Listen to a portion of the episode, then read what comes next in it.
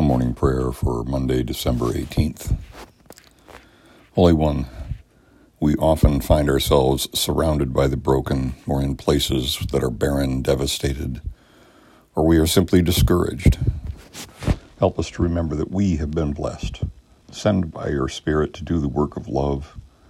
May we mend the shattered, build up those whose life, whom life has torn down, walk with the broken, stand with light and hope amid the rubble. Make us into witnesses for the power of love.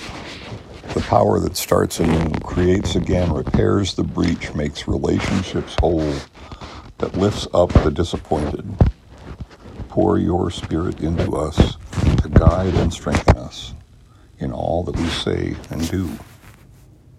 Amen.